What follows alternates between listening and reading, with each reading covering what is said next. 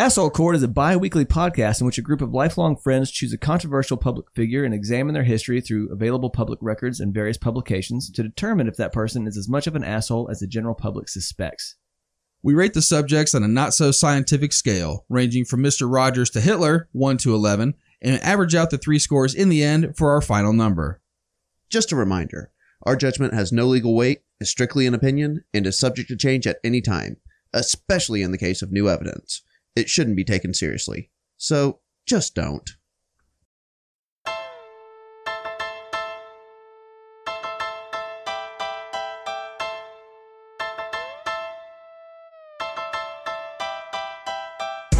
You my true ride or die, boo, has been a catchphrase for millions of gangsta wannabe couples that have probably never committed a crime greater than bouncing a check, buying a bag of weed from the corner man, or driving on a suspended license.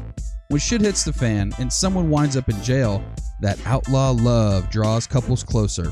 But oftentimes, these relationships result in a domestic dispute at some point and potentially a shitty cover up tattoo to hide another shitty tattoo of that ride or die lover's name. But there are some couples that live that gangster life and stay true to their ride or die moniker. The subject of today's show may be the most authentic, well known gangster couple in American history Bonnie Parker and Clyde Barrow. The criminal duo embarked on the Great American Robbery Tour in the early 1930s and the public ate it up. Bonnie was portrayed as an attractive, yet tough, cigar smoking, gun toting girlfriend, and Clyde the slick, freewheeling, fast driving frontman. Their personas were larger than life and have led to many movies, plays, TV shows, and of course, in the music world.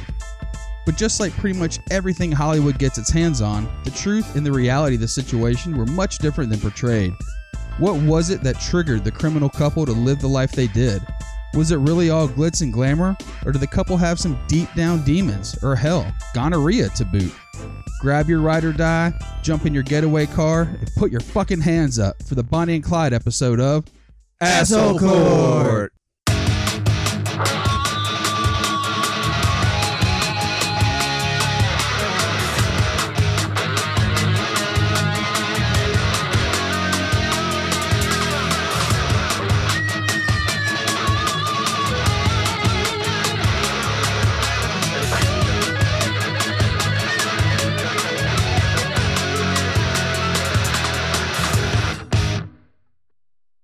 All right, before we dive into the show, we want to give a shout out to some of our Patreon subscribers. Yeah, yeah, yeah. These folks were with us from day one, and we appreciate the hell out of your support. For real, though. So, a gigantic asshole court thank you goes out to Chica Chiba Nina, Warren from England, Warren. Root, R U T, Karen D, Jill, Joy, Phil the Doctor, not Dr. Phil, I like that. Zeus 420, Lindsay, Ambra, and Kayla. Again, huge thanks, and we hope you're enjoying Conspiracy Court, the ad free shows, and those sweet, sweet stickers you get for being a Patreon subscriber. Thank you very much. We really appreciate it. You guys are Absolutely. awesome and you sound super attractive. Right? All the names, I can just tell. All right, boys, let's get some pre show scores for Bonnie and Clyde. Okay, um, they are total skanks. They're the originator skanks. Oh, wow. yeah, Mike, the right originator out the skanks. gate. Yeah. I mean, you know, I, I they get romanticized, but at the end of the day, they were just fucking deadbeat skanks. There's no way around it. Um, for real, fuck them, dude. Uh, I am going to give them combined as a pair because this is how we're doing it, right? We're not rating them individually. That's right. As, as Bonnie and Clyde, I'm going to give them a 7.5 based on what I know about them, uh, which is admittedly uh, very surface level. I haven't done too much research on them. I think I listened to a couple podcasts on them one time. And there's only really one thing that I remember that I'll bring up as we go along. But they are uh, skank losers that don't deserve to be glorified, and 7.5 is my score. All right. All right. Buddy, what you got? So for me, of course, you know, I've done some really extensive research on them. Um, and by that, I've watched The Highwaymen. All right, uh, yeah. With Woody Harrelson and Kevin. Costner. And Yep. uh, that's pretty much the extent of my knowledge of them. Buddy always goes to fictional movies for his deep dives. That's right. that's where it's at. Yeah. He said, I know a lot about the Vietnam War from Forrest Gump. Blockbuster University. You know, I wrote a dissertation on uh, World War II after watching Saving Private Ryan. and Pearl Harbor. oh, yeah. Excellent. So, um, yeah, no, I mean, like I remember reading about them as we were growing up and stuff like that, but I've never really done any anything more than a surface level investigation on the two of them. So yeah, I, I know that Hollywood glamorizes a lot of um, these kind of stories, so I'm sure there's a lot more behind the scenes than uh, what I know. So, um, but from what I do know, they murdered a couple people, they robbed a lot of banks. So yeah, I'm gonna put them up there, uh, right around the same ballpark as Mikey. I'm gonna go with a seven point eight Okay. and um, yeah, we'll see where they end up by the end of the show. All right. So uh, I am definitely a huge fan of true crime, and I like Yeah. to kind of hear the details behind the crime and Absolutely. the criminals. You know what I mean? But again, you can't really sugarcoat it with these two people. No. They killed people. You know Yeah, what I mean? Yeah, straight up. I love the Hollywood image they have, but at the end of the day, um, they're definitely going to rank pretty high pre-show. So pre-show, I'm going 7.25 for Bonnie and Clyde. Okay. All right. Well, with a 7.5 for Mikey, a 7.8 from Buddy, and a 7.25 from Randy, Bonnie and Clyde's combined pre-show asshole score is a 7.5. Oh my god, we were like pulling out the abacus and all this shit to do the math, and it ended up just being my score. so, so pre-show they fall. What's the square root of this apartment? so pre-show they uh, they fall right between Charlie Sheen and Tekashi Six Nine. Okay. Oh, wow. I On hope they go higher by the end of this because uh, Charlie Sheen and Bonnie and Clyde. yeah. eh, well, let's see what happens. Yeah, They're both diseased. all three of them. awesome. Actually, Charlie Sheen would have fucked both of them, to be honest. Yeah, Probably. oh, yeah. and what we may find out, Clyde might let him. No, I know. No. Let's get going on this one. Awesome. We're locked and loaded. Y'all ready? Let's do it. Let's do it. Bonnie Elizabeth Parker was born in 1910 in Rowena, Texas, the second of three children. Her father, Charles Robert Parker, was a bricklayer who died when Bonnie was four years old. Ooh. Her widowed mother, Emma, moved her family back to her parents' home in Cement City, an industrial suburb of West Dallas where she worked as a seamstress. Yeah, that's like one of those, like a city of industry, California. Yeah. And it was Uh. like, what do we call this place? I don't know. Uh, Cement City. yeah. And then they all We got built- re- renamed in like the 80s. You Yeah, know, they went yeah. back and renamed a bunch of shitty towns like that back in the day. Retail worker, Georgia. We built this city. I bet there's like a bakery, Kansas, or some shit too. I know there's an intercourse, Pennsylvania, Yeah, oh man. man. Oh, yeah. That's where all the prostitutes live. in the Poconos. yeah. Poconos. Pocono, Pocono, Poking Poconos nose in prostitutes. During her school days, Bonnie excelled at creative writing and poetry. She also loved music growing up in West Texas, and she also loved the stage. She performed in school pageants and talent shows, singing Broadway hits or country favorites. She was described as smart and attractive, and she told her friends that they would see her name in lights one day. She was a big movie fan and imagined a future herself on the silver screen. In her second year of high school, Parker met a dude named Roy Thornton. The couple dropped out of school and married on September 25th, 1926, six days before her 16th birthday. Oh. Let's make two bad decisions at once. I want you to drop out of school and let's get married. It's gonna last forever, babe. I love you. I'm in.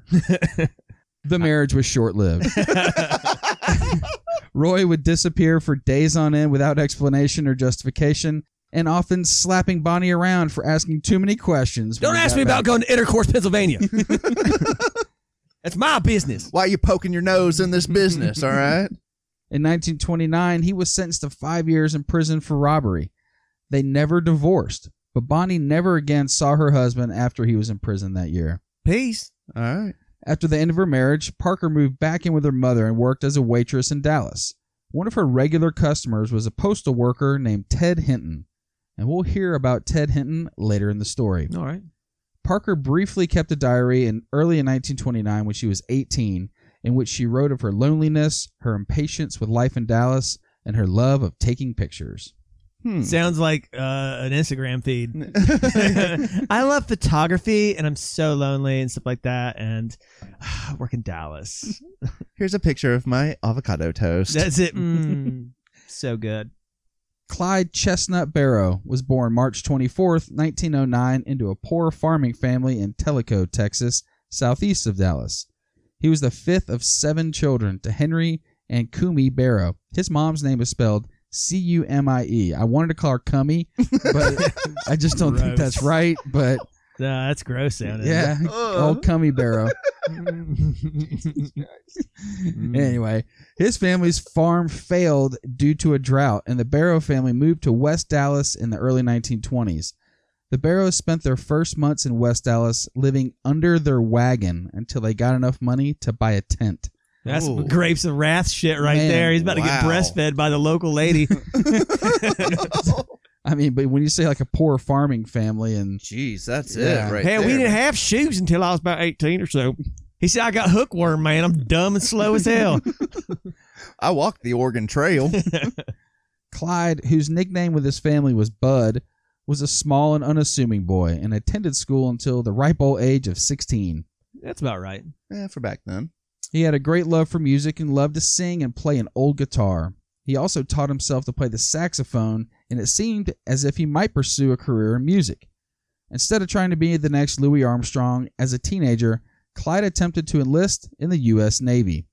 Lingering effects from a serious boyhood illness, possibly malaria or yellow fever, resulted in his medical rejection. He got hookworm, bro. I'm telling you. Those barefoot mother. I was watching some here recently, and they were talking about like in the South, hookworm was a real deal, and that if you get hookworm, it can actually make you dumber. Like it makes Huh. you slow, and so a lot of the whole uh, stereotype of Of Southerners like the being hick. yeah and, uh, being the slow, and it's hick. because they were fucking barefoot farmers who ended up with hookworm.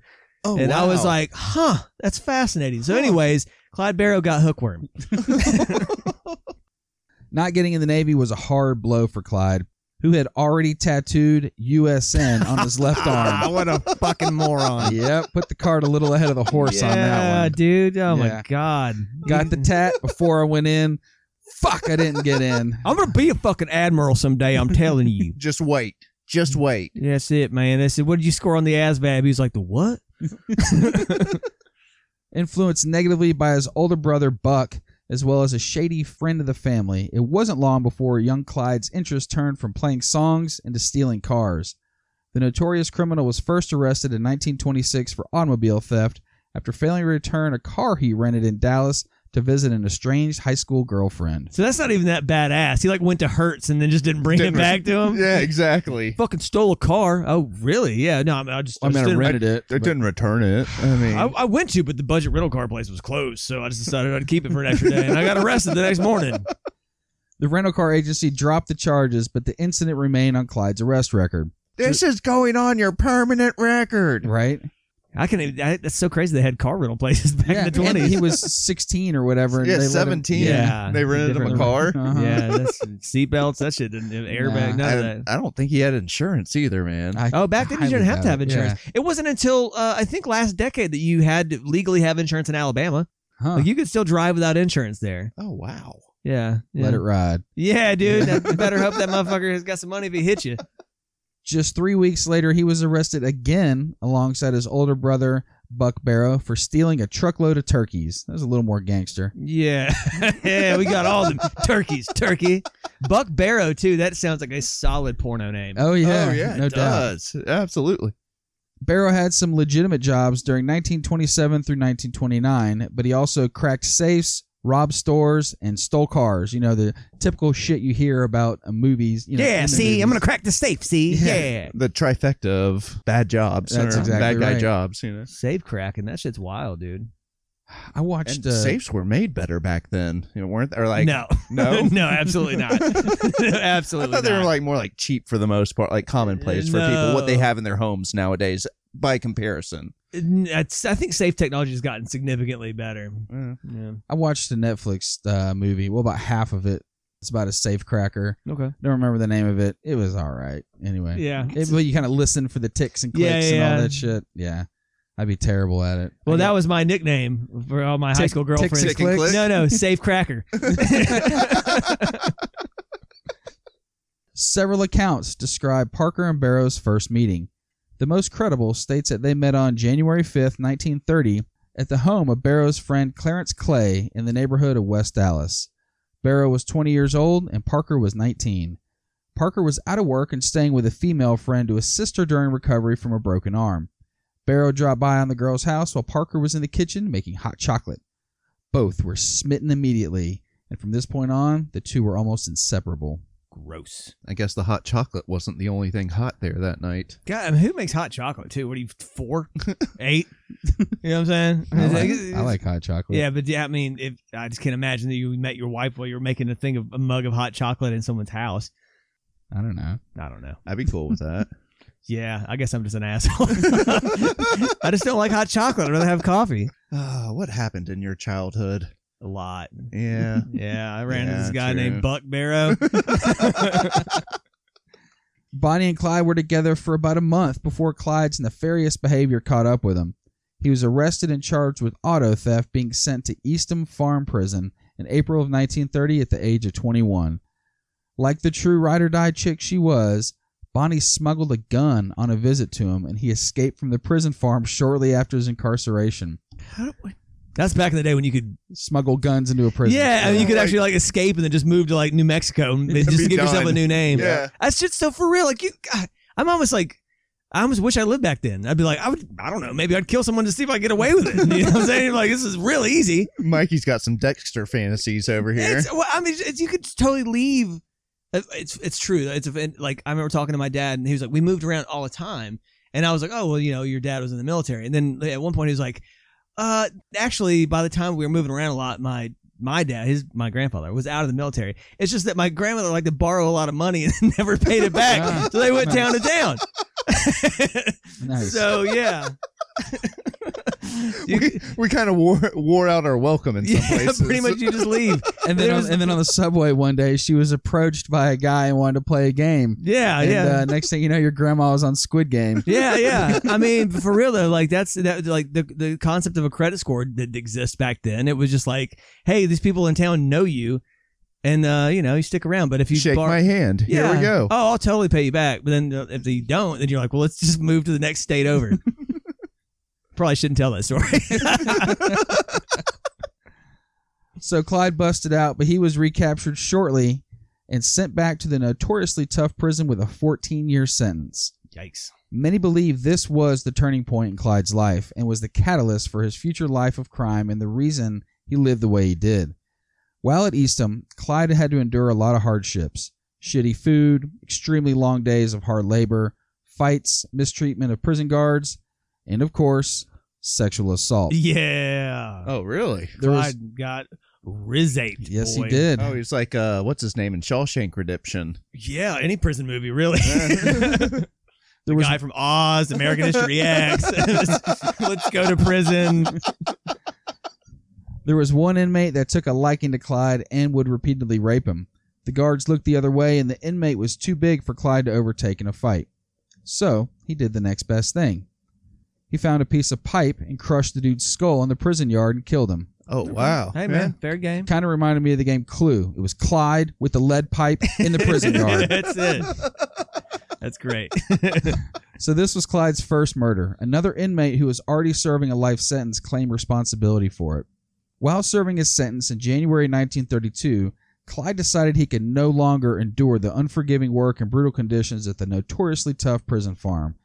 In the hopes of forcing a transfer to a less harsh facility, Clyde had another inmate sever his left big toe and a portion of his second toe with an axe. Wow. The- Yeah. The, self mutilation, which permanently crippled his walking stride and prevented him from wearing shoes while driving, ultimately proved unnecessary as he was released on parole six days later. Oh. oh. Yeah. I like, Wah, to, wah, wah, I like to imagine that when he cut his toe off. Yowie! that hurt. Without his knowledge, Barrow's mother had successfully petitioned for his release. He was paroled on February 2nd, 1932, from Eastham as a hardened and bitter criminal. Bad luck, Chuck, bro. Yep. What a dumbass. The tattoo, The hookworm. toes, Yeah. hookworm. He's had a rough, a rough run at it. He's like, God, I'm so tired of getting raped. Well, and he fucking lived under a wagon for a while. Yeah. Like, yeah. Man, this he's had a rough life, man. That's it. Him and Tila Tequila. They should join forces. His sister Marie said something awful must have happened to him in prison because he wasn't the same person when he got out. yeah, he got raped. That's pretty bad. Yeah, right. Fellow inmate Ralph Fults said that he watched Clyde change from a schoolboy to a rattlesnake. Ever since he lost that toe, man, he just ain't been the same. Mm-mm. Mm-mm. He walks funny. I don't know if it's from the toe or his Or his butt. gaping butthole. oh Uh, man. All right, enough. No, prison no more sex rape jokes. Yeah. yeah. We've been asked by our fans, guys, we want more. And just like a genie in a bottle, your wish is our command. Our Patreon page is now live.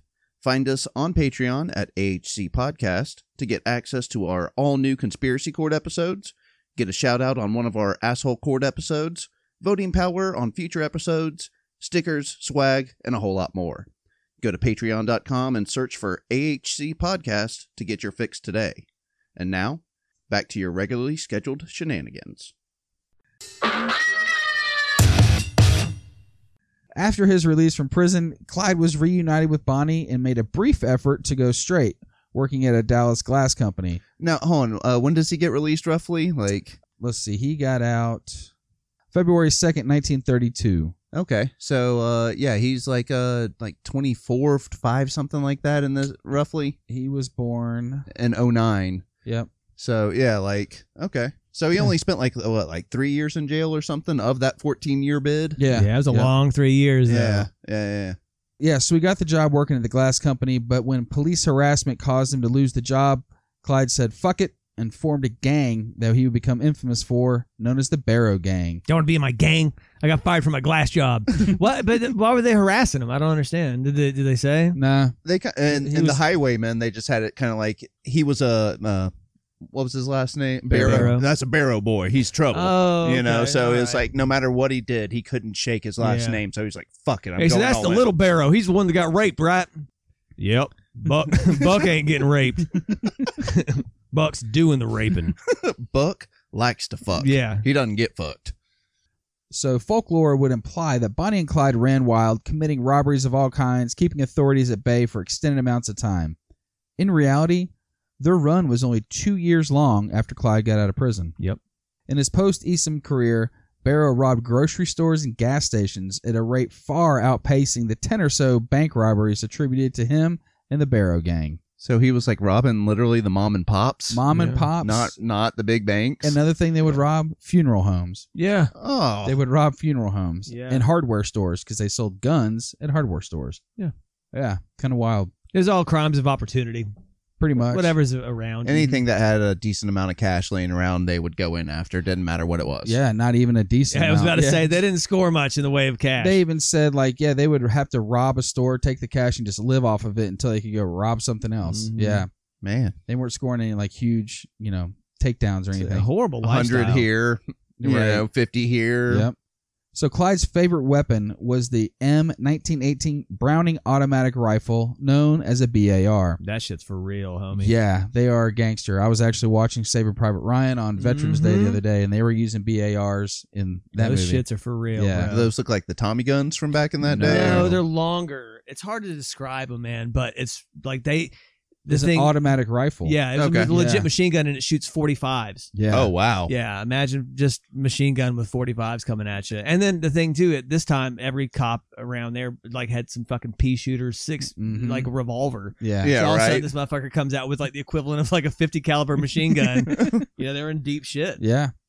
According to author John Neal Phillips, who's written multiple books about Bonnie and Clyde, Barrow's goal in life was not to gain fame or fortune from robbing banks, but to seek revenge against the Texas prison system for the abuses he had suffered while serving time.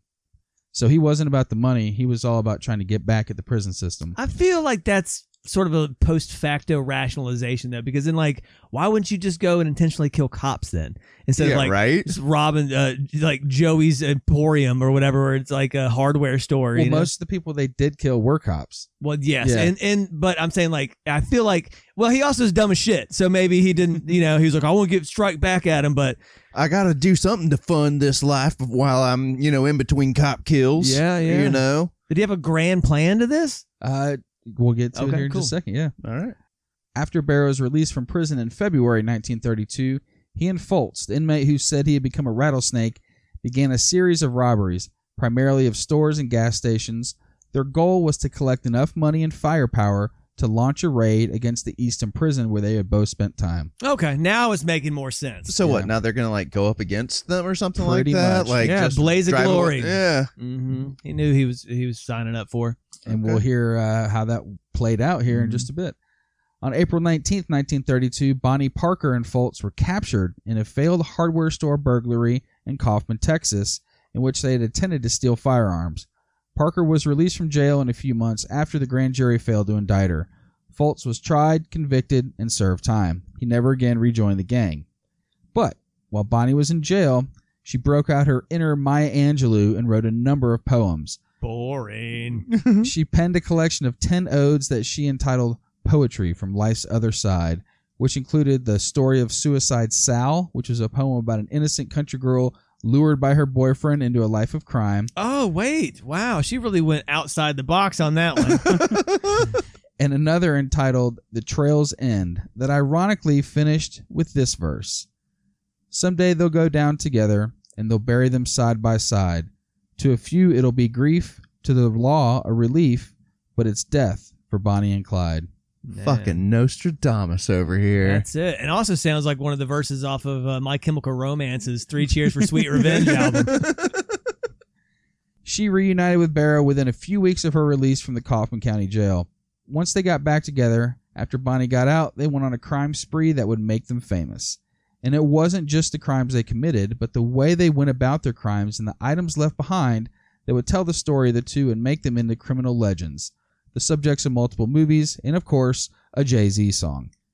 So up to this point, they're just still small time. They're not really hitting any kind of mainstream Right, mainstream media, media. right? Yeah. yeah, yeah. they never really had any huge takes, you know what I mean? But um, we'll see in a second kind of how they became into the limelight of American folklore. Okay. There's a lot of this stuff going on too in the 30s too, like in the Great Depression. You know, guys like Babyface Nelson or all that stuff like that, where people like John Dillinger, who they became sort of like uh, Robin Hood stories Yep. of like you know just I guess pop culture, and people just Sure. loved hearing these stories. So Yeah, sure.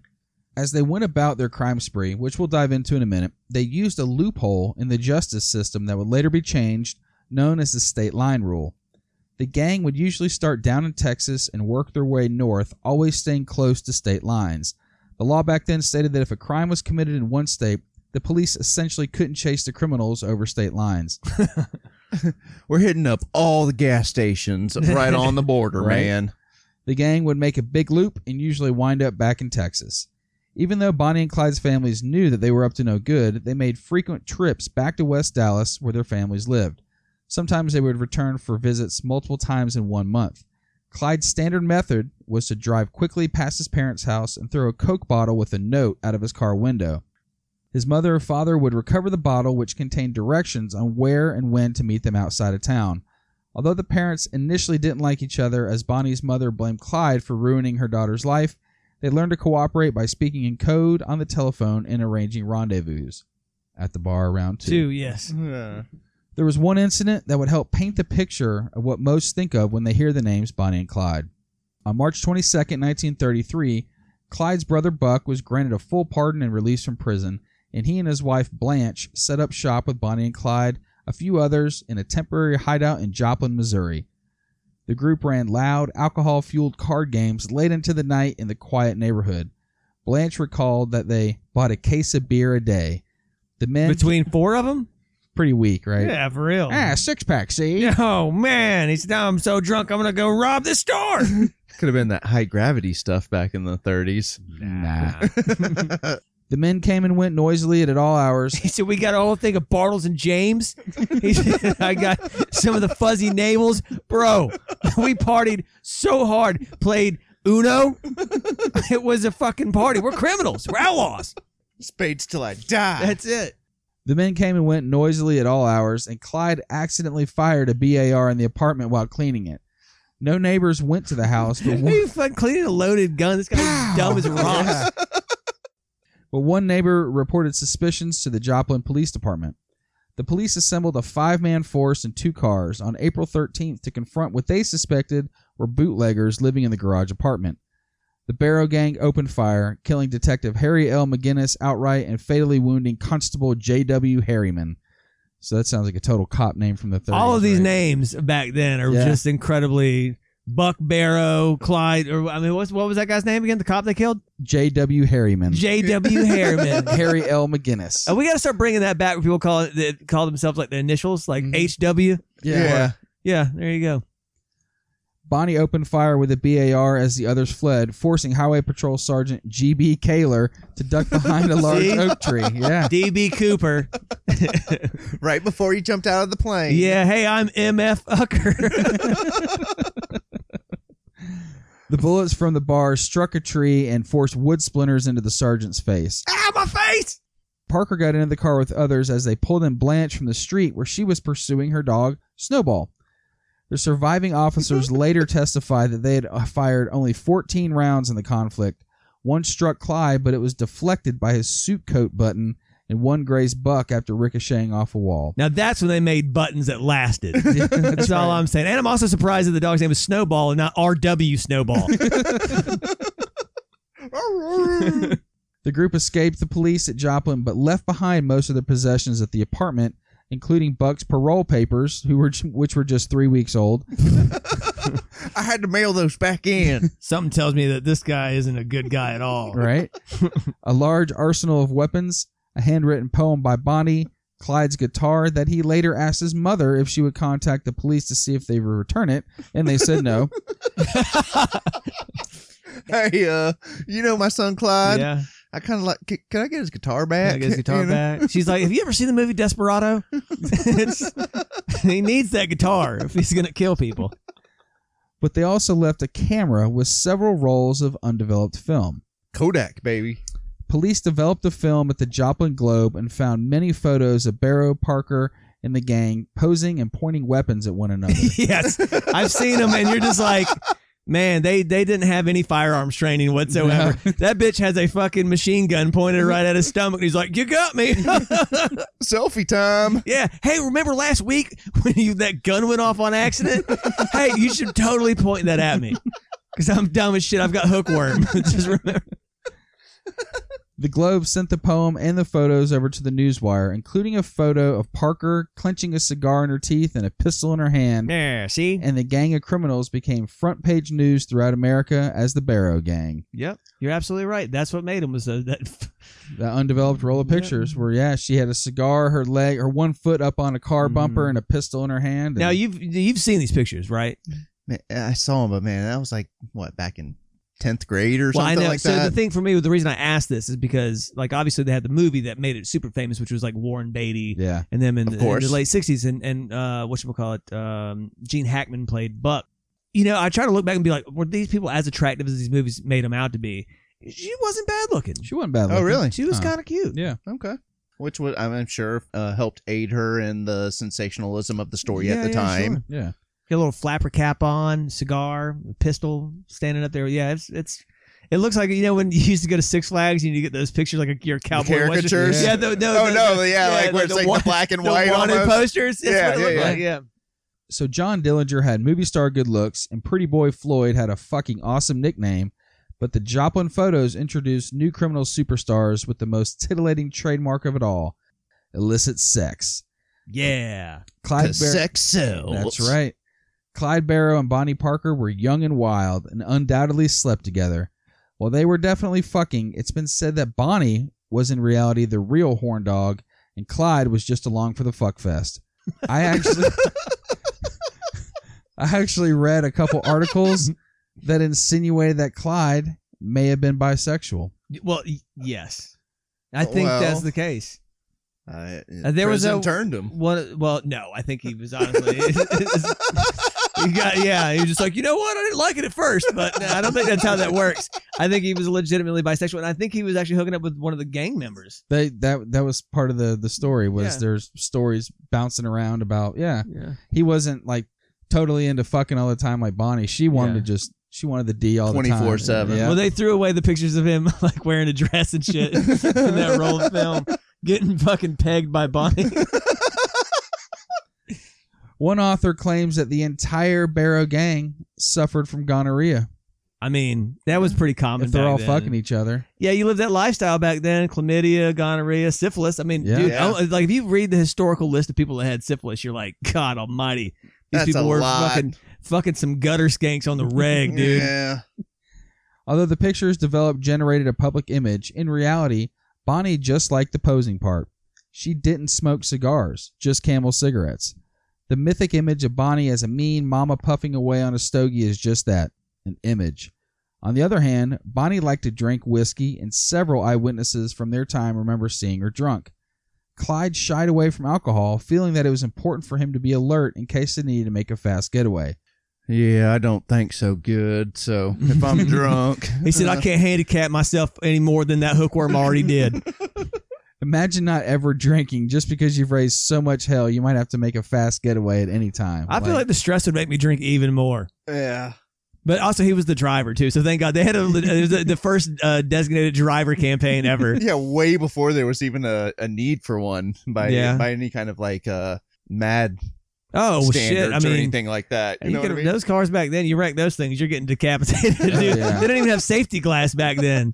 Oh, and the fucking dashboards were all metal. Yeah, Yeah. metal, and then the steering wheel basically would just peel the top of your skull right off. And God bless it if it was raining. Like Yeah. I mean, wiper technology was not that great Yeah, back then. no. Was, uh, they were death traps. Also, Bonnie likely never killed anyone. The only report of her committing murder came from a discredited eyewitness.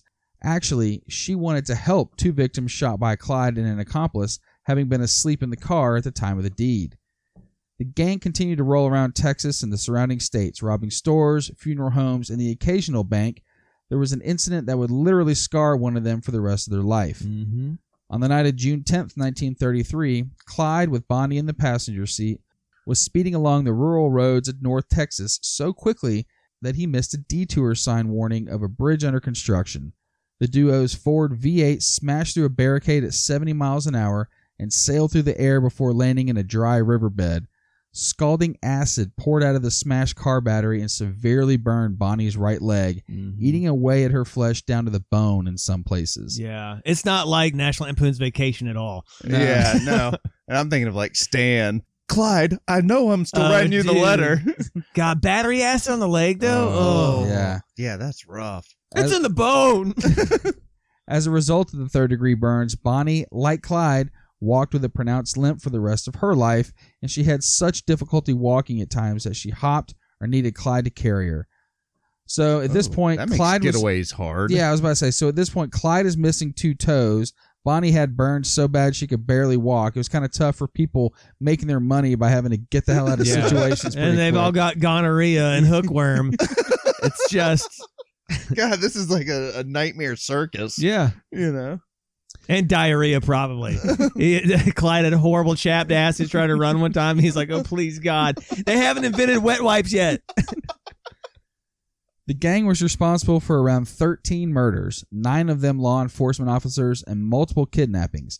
The crazy thing about the kidnappings is that they usually release their hostages far away from home, sometimes with money to help them return. Yeah, that's the way that they kind of played it in the movies is like if they ever had to kidnap anybody because it started to get a little dicey, mm-hmm. they would, you know, speed off, beat the cops, and they would like maybe like tie him to a tree. Beat, off, the cops. That's immediately what I thought too.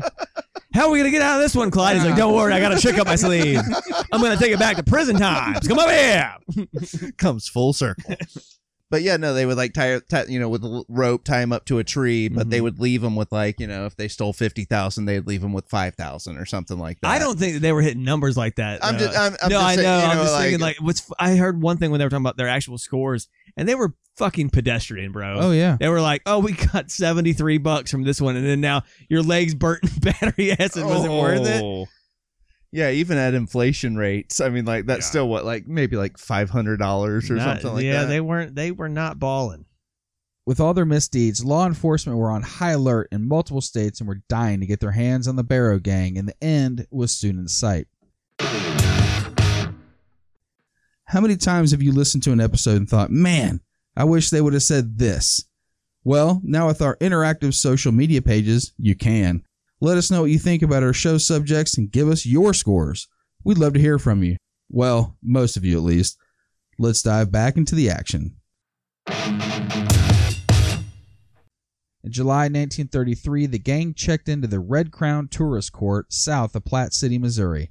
It consisted of two brick cabins joined by garages, and the gang rented both of them. To the south stood the Red Crown Tavern, a popular restaurant among Missouri highway patrolmen, and the gang seemed to go out of their way to draw attention. Clyde's sister in law, Blanche, registered the party as three guests, but the owner could see five people getting out of the car. He noted that the driver backed into the garage gangster style for a quick getaway. Personally, I don't do the fucking back end parking. don't thing. either. I don't either. And I, I can't fucking stand it when you have to wait for somebody in a parking lot to fucking Austin Powers their way into Yeah. a parking space. It's so crazy backwards. when you see sometimes you're like, it's so painfully obvious that backing in is so much more difficult than just backing out when you're done. But they just do it. I asked uh, a couple guys I used to work with that that backed their cars in, and I was like, why do you fucking do that?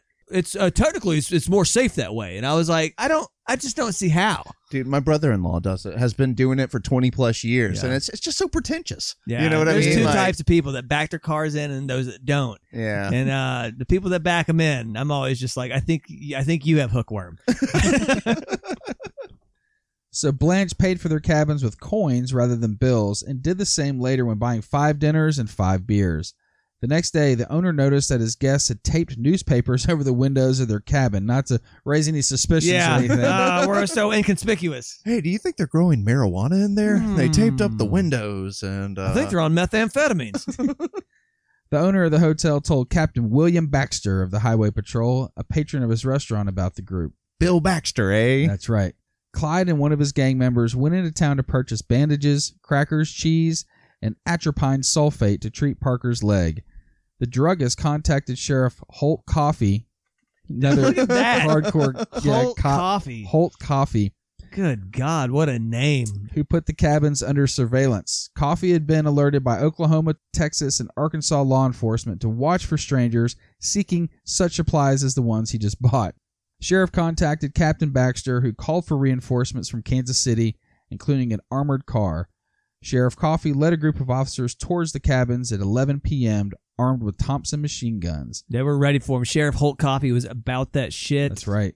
In the gunfight which ensued, the 45 caliber Thompsons proved no match for Barrow's 30 caliber BAR, stolen on July 7th from a National Guard armory in Enid, Oklahoma. So they robbed a fucking armory. Oh Oh one point. wow.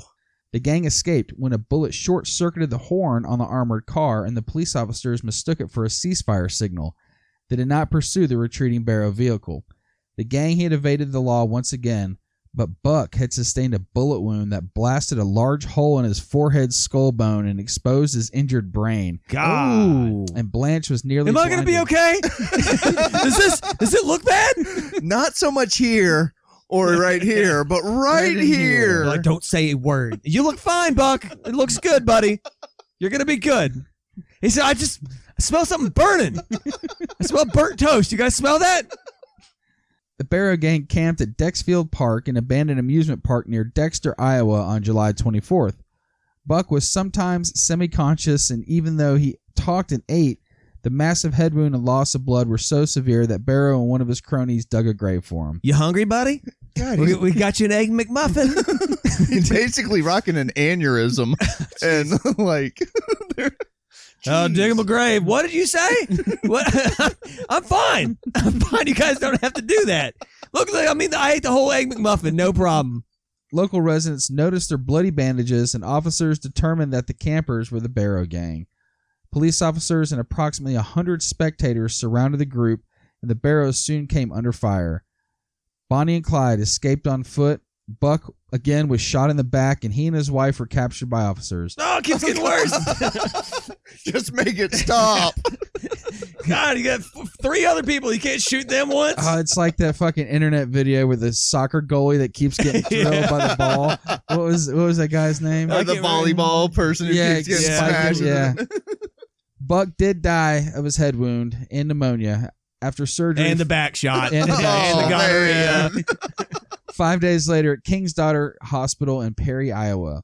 For the next six weeks, the gang had to stray from the usual area of operations, going west to Colorado, north to Minnesota, southeast to Mississippi. Yet they continued to commit armed robberies.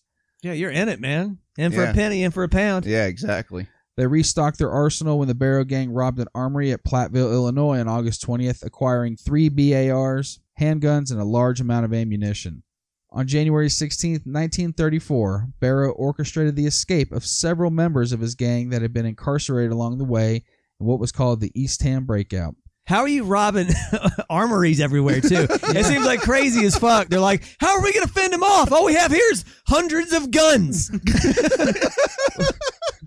Well, and you know, like the the post reports, like "Ah, he really is kind of a moron, but he's good at robbing. yeah, people." apparently Yeah. so. Hey, I got this great idea. Let's go rob the hardest thing in the world to rob. It'll be just like that gas station, you know. Same shit.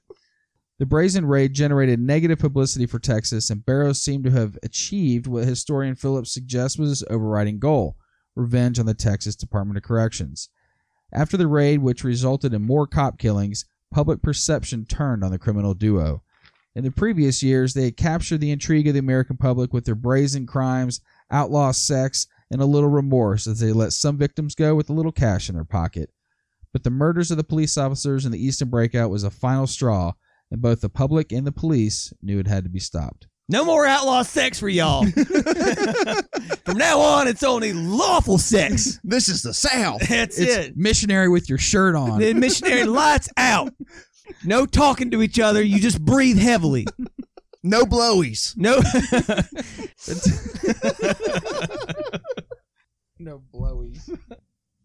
the Texas Department of Corrections contacted former Texas Ranger Captain Frank Hamer and persuaded him to hunt down the Barrow Gang. Hamer formed a group of cops from multiple agencies to really dig in and capture the gang. One of the cops that was recruited was a man by the name of Ted Hinton. Remember Ted Hinton from earlier in the story? yeah. Ted was the guy who was a regular at the restaurant Bonnie worked at years ago. Ted Hinton was the youngest of a six man posse who ambushed and killed the infamous couple. His primary job? Identify the targets. Always a gentleman and a kind customer when he came to see her at Marco's Cafe in Dallas, Hinton believed Bonnie was a sweet girl who just fell for the wrong man.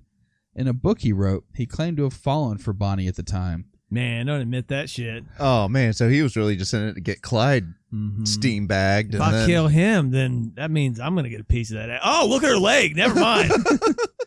Still, this would do little to close the rift between his head and his heart as he dedicated himself to chasing down the Barrow Gang. I love Bonnie, but I love the law even more. Hinton also knew Clyde from their shared days as Western Union messengers.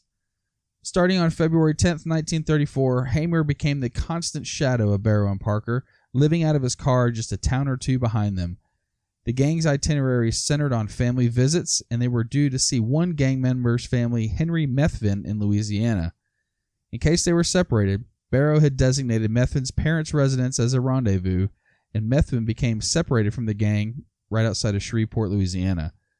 Methvin was arrested and charged with one of the murders the gang had committed. Methvin's father, Ivy, was working with the police to try and get leniency on his son and found out that Bonnie and Clyde were coming to Bienville Parish in Louisiana for a visit. The trap was set. Hamer and his posse told Ivy Methvin to park his truck on an old town road that they knew Bonnie and Clyde would take on the route to his house. Old Town Road. You know, I wrote that in there. I had the highway name, and I'm like, Old Town Road. Hinton recounted that the group was in place by 9 p.m. and waited through the whole next day with no sign of the perpetrators.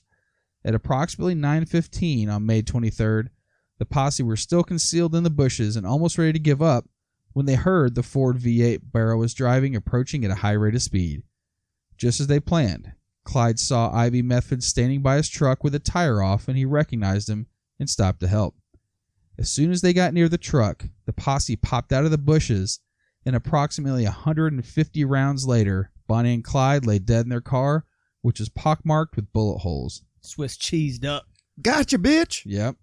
Not taking any chances, the leader of the posse, Frank Hamer, even approached the car and fired several additional shots into the already dead Bonnie's body. See his head explode? God. Clyde's head did explode. They said he was probably killed with the first shot. It was a headshot Mhm. right off the rip. Boom. Oh, man. Headshot. I need a thousand more rounds in them, boys. I, true story though, when I was six years old, for some reason my parents decided that a great family vacation for us would be to go to Las Vegas. of course. And so we drove out from LA to Las Vegas and at one of the this is old school, this is 80s Vegas, a very different place. But at one of the casinos we went to, which was funny because my parents didn't gamble or anything, we just walked around the casino and looked at the, the, uh, the like degenerates. Yeah, tourist attraction, people Yes. watching. but Bonnie and Clyde's car was there. Yep. And it oh was yeah, all like on display there, Yeah. like an old Ford Yeah, you could, and it was Model T. or they had just like, that. some velvet ropes around. I remember reaching up and you could just put your fingers in the bullet holes. Oh wow. Yep. In her hand was still part of the half eaten sandwich that would be Bonnie's last meal. With gun smoke still lingering in the air, Gawkers descended upon the ambush site and attempted to leave with macabre souvenirs from the bodies of the outlaws still slumped in the front seat. I got her sandwich. it was good. It's Gouda. According to Jeff Guinn's book, Go Down Together, one man tried to cut off Clyde's ear with a pocket knife, and another attempted to sever his trigger finger before the lawman intervened. God. So, like, how do you bring that up, like, at a family function later on? Like, that's Clyde's ear over there in the jar, pickling right That's now. it. Yeah, I mean, uh, what, what are the cops doing in the meantime? They're about securing a crime scene. They're like, hey, they're like, come check out this shit. Look at that. She got a sandwich in her hand. That motherfucker pulled out a Swiss Army knife, Wait, now, man. now, come on. You can touch him, but you can't cut his ear off. Ain't no Pablo Picasso. Yeah, we look, man. We have to. like, We're we are lawmen. One person in the throng, however, managed to clip locks of Bonnie's hair and swaths of her blood soaked dress. And remember Ted Hinton? Yeah, he wound up being part of the group that killed the woman he claimed to have fallen for. He admitted being petrified by Bonnie's screams in the shooting, and I imagine he probably pulled the trigger less often than his peers, knowing the bullets were meant for someone he had been drawn to all those years. He was just aiming at Clyde. He wasn't Mhm. aiming at her. Right? That's how he goes to sleep at night. News of Bonnie and Clyde's deaths began to spread quickly, even back to Bonnie's legal husband, whom she never divorced, Roy Thornton. Upon hearing of the way Bonnie and Clive's lives were ended, Thornton said, I'm glad they went out like they did. Much better than being caught. A real stand up guy this was. Uh, Thornton died three years later when he was gunned down during an escape attempt from prison. Oh, they both went out in blazes of glory. Yeah. When Bonnie was killed, she was still wearing her wedding ring from Roy and had a tattoo on the inside of her right thigh with the two interconnected hearts labeled Bonnie and Roy. That was her good thigh, not the messed up Yeah. one. What does it say, Bonnie Roth? I can't even read that. Following the ambush of Bonnie and Clyde, a Louisiana sheriff who was a member of Hamer's six man posse claimed the pockmarked Ford V8 sedan, still coated with outlaws' blood and tissue. A federal judge, however, ruled that the automobile stolen by Bonnie and Clyde should return to its former owner, Ruth Warren of Topeka, Kansas. Here's your car back.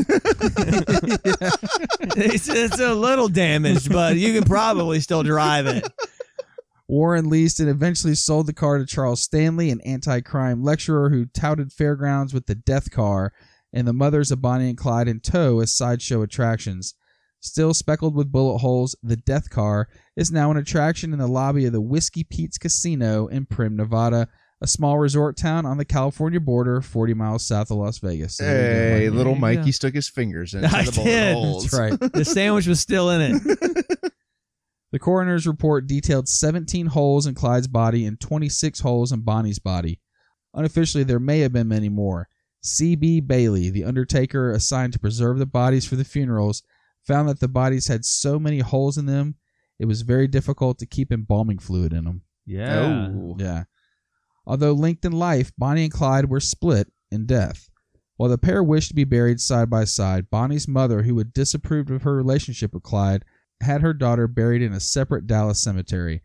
Clyde was buried next to his brother Marvin underneath a gravestone with his hand picked epitaph, Gone, but not forgotten. And that, boys, is Bonnie and Clyde. Okay. I was supposed to be buried next to my ride or die. Mm-hmm. Well, Marvin will work, I guess. Yeah. Ride or die. Apparently, we did both. Ride and died. Jeez. All right. Man. All right, so let's get some final scores for Bonnie and Clyde. Uh, so I mean, it's pretty much what I remember from the stories before, from what I had read and stuff like that. They now I don't remember the exact body count, but 13, 13? Yeah, 13. Yeah, 13 Yeah. people, So- 9 cops. Yeah. 13, 13 people died. Um, so I will bump them up to an eight, eight point two five for Bonnie and Clyde for me with the with the murders, and also uh, th- that point two five is because uh, they set the template for every skank couple on the planet after that. There you go. And that, and as big of a fan of uh, Jay Z as I am, Bonnie and Clyde is a horrible Jay Z song. All right, buddy, what you got? All right. So for me, um, yeah, I, I'm right there with Mikey. I mean, you've had, yeah, I mean, you've got, you know, eh, he kind of started off a little bit rough, you know, with the military denial, you know, and the tattoo, you know, the the toe that he got, you know, axed off. I would love to have been the one to deliver that news. you see his face? Hey, you're getting out of here. I know. I lost my foot and shit. Everything going to transfer me to a better prison. No, no, no, no, no. You were going to get out anyways. what? Damn it. yeah. Yeah, so that uh also, you know, according to Mikey, he had hookworm. So I mean it's true. That was made A up. hundred percent true story. so Odds are, though, he probably did. He was a barefoot farmer in the South. That guy had hookworm. So you know, I mean, like he he has stuff that would like, kind of you know like lend him to a, a lighter score with me, but then I mean, you get into the kidnappings, the murders, the nine cops. Um, also they were robbing from not just the banks. That's what I always had it in my head is that they were robbing from the banks and doing kind of like this Robin Hood, not necessarily given to the poor, but you know what wasn't robbing from you know They were They knocking were off Dairy Queens. Yeah, they were the poor. Yeah. Yeah. yeah, the poor robbing from the poor, Yeah. you know. And so yeah, no, I don't I don't like that at all. So um, you know, with the the kidnappings, the murders and all that, um I'm going to bump them up. I originally had them at a 7.8 and I am going to bump them up to an 8.1. All right. That's my Eight- final asshole score. 8.1 for Buddy. So I echo a lot of uh, the sentiments you guys just laid out there. Uh, and, you know, like I said earlier, Hollywood really puts these people kind of up on a pedestal. Sure. Of course. And what you know- makes a good movie? Yeah, and know? there's even a thing called Bonnie and Clyde syndrome where people are attracted to crimes and death and things like that. They talked about Ted Bundy and, Mhm. and folks like that that are like sexually aroused by seeing crime and death and all this shit. And it's called Bonnie and Clyde syndrome. So Oh, wow. Remember Natural Born Killers, the movie Oliver Stone did in the early 90s? that was Oh, a yeah. fantastic movie. Uh, you know, we'd have to go back and rewatch it. But honestly, I remember even when it came out, I was like, "Eh, fuck Mickey and Mallory. Dude, this shit ain't cool at all. Yeah. So, um, and at the end of the day, I mean, you got 13 bodies on your hands. Mhm. You know, they said she never killed anybody, but she was definitely an accomplice right next Oh, to yeah. Yeah, did it. yeah, guilty by association. That's right. Absolutely. So I bumped them up to an 8.0 as my final asshole score. 8.0. All right. With an 8.25 from Mikey, an 8.1 from Buddy, and an 8.0 from Randy, Bonnie and Clyde's combined final asshole score is an 8.1. 8.1 puts him just above Scott Peterson and just below Pat Robertson. Patty. Oh, Yeah. And a little bit below Harvey Weinstein. yeah. Like, and John Gotti. uh, I put Harvey Weinstein a little bit above them. Yeah. Yeah. Yeah. That sounds about right. Yeah. All right. We hope you guys enjoyed this episode of Asshole Court. You know, one thing we love seeing your comments and dialogue on all our social media pages. It's awesome to interact with you, and I was even called an influencer this week by one of our listeners. But if you really want all the goods, you got to go check us out on patreon.com. Go to patreon.com slash AHC podcast and join in on all the fun today. Like we said, you'll get all our episodes of our new show, Conspiracy Court, ad free asshole court shows, voting privileges for future shows, and those sweet ass AHC podcast stickers. Check us out today at patreon.com slash AHC podcast. As always, we appreciate all your support. Be kind to one another, and we'll see you next time on Asshole Court.